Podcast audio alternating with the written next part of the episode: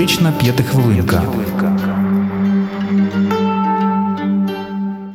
Слово це зброя. На жаль, та, яка може сильно ранити, а іноді й вбити. Вміння коректно підібрати слова це не примха, а необхідність для усвідомленої сучасної людини. Сьогодні будемо говорити про те, як звертатися до людей на основі поваги та толерантності. Почнемо з тих, функціональні можливості яких змінилися внаслідок хвороб або бойових дій. По-перше, одразу і назавжди забуваємо та виключаємо з нашого лексикону слово інвалід.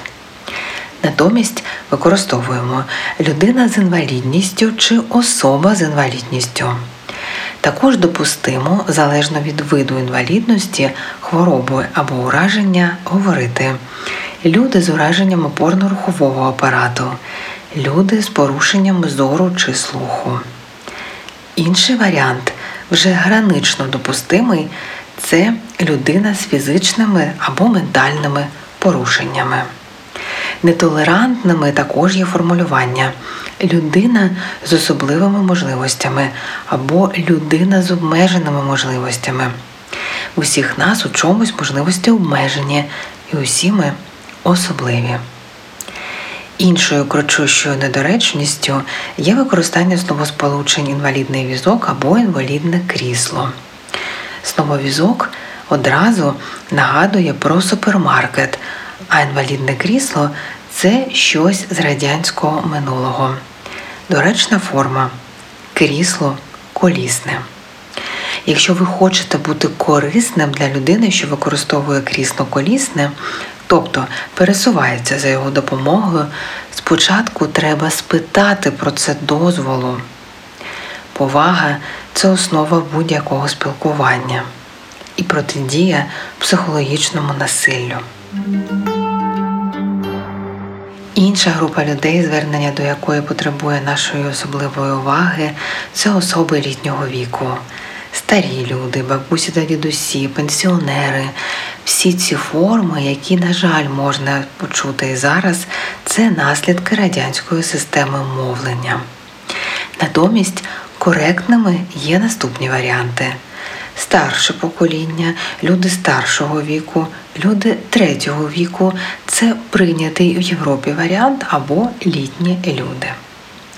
Вкрай важливо також звертати увагу на слова, які ми застосовуємо по відношенню до людей, які страждають на ментальні розлади та хвороби. Коли ми говоримо про людину, що має діагноз ментального розладу, обов'язково на перше місце маємо виносити особистість людини. Отже, правильно буде сказати людина з біполярним ефективним розладом, людина з розладом аутистичного спектру.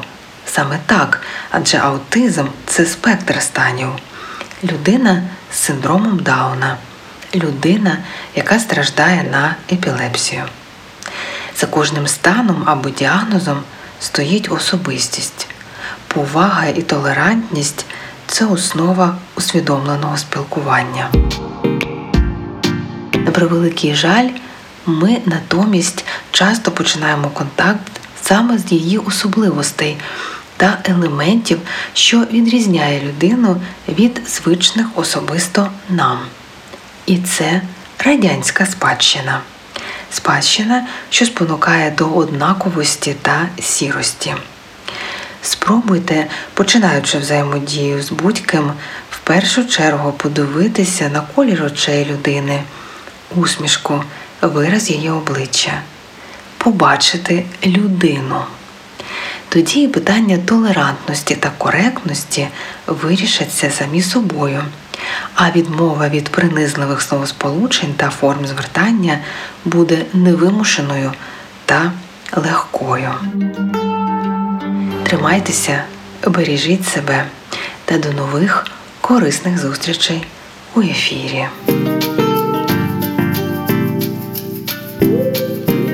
Психотерапевтична п'ятихвилинка.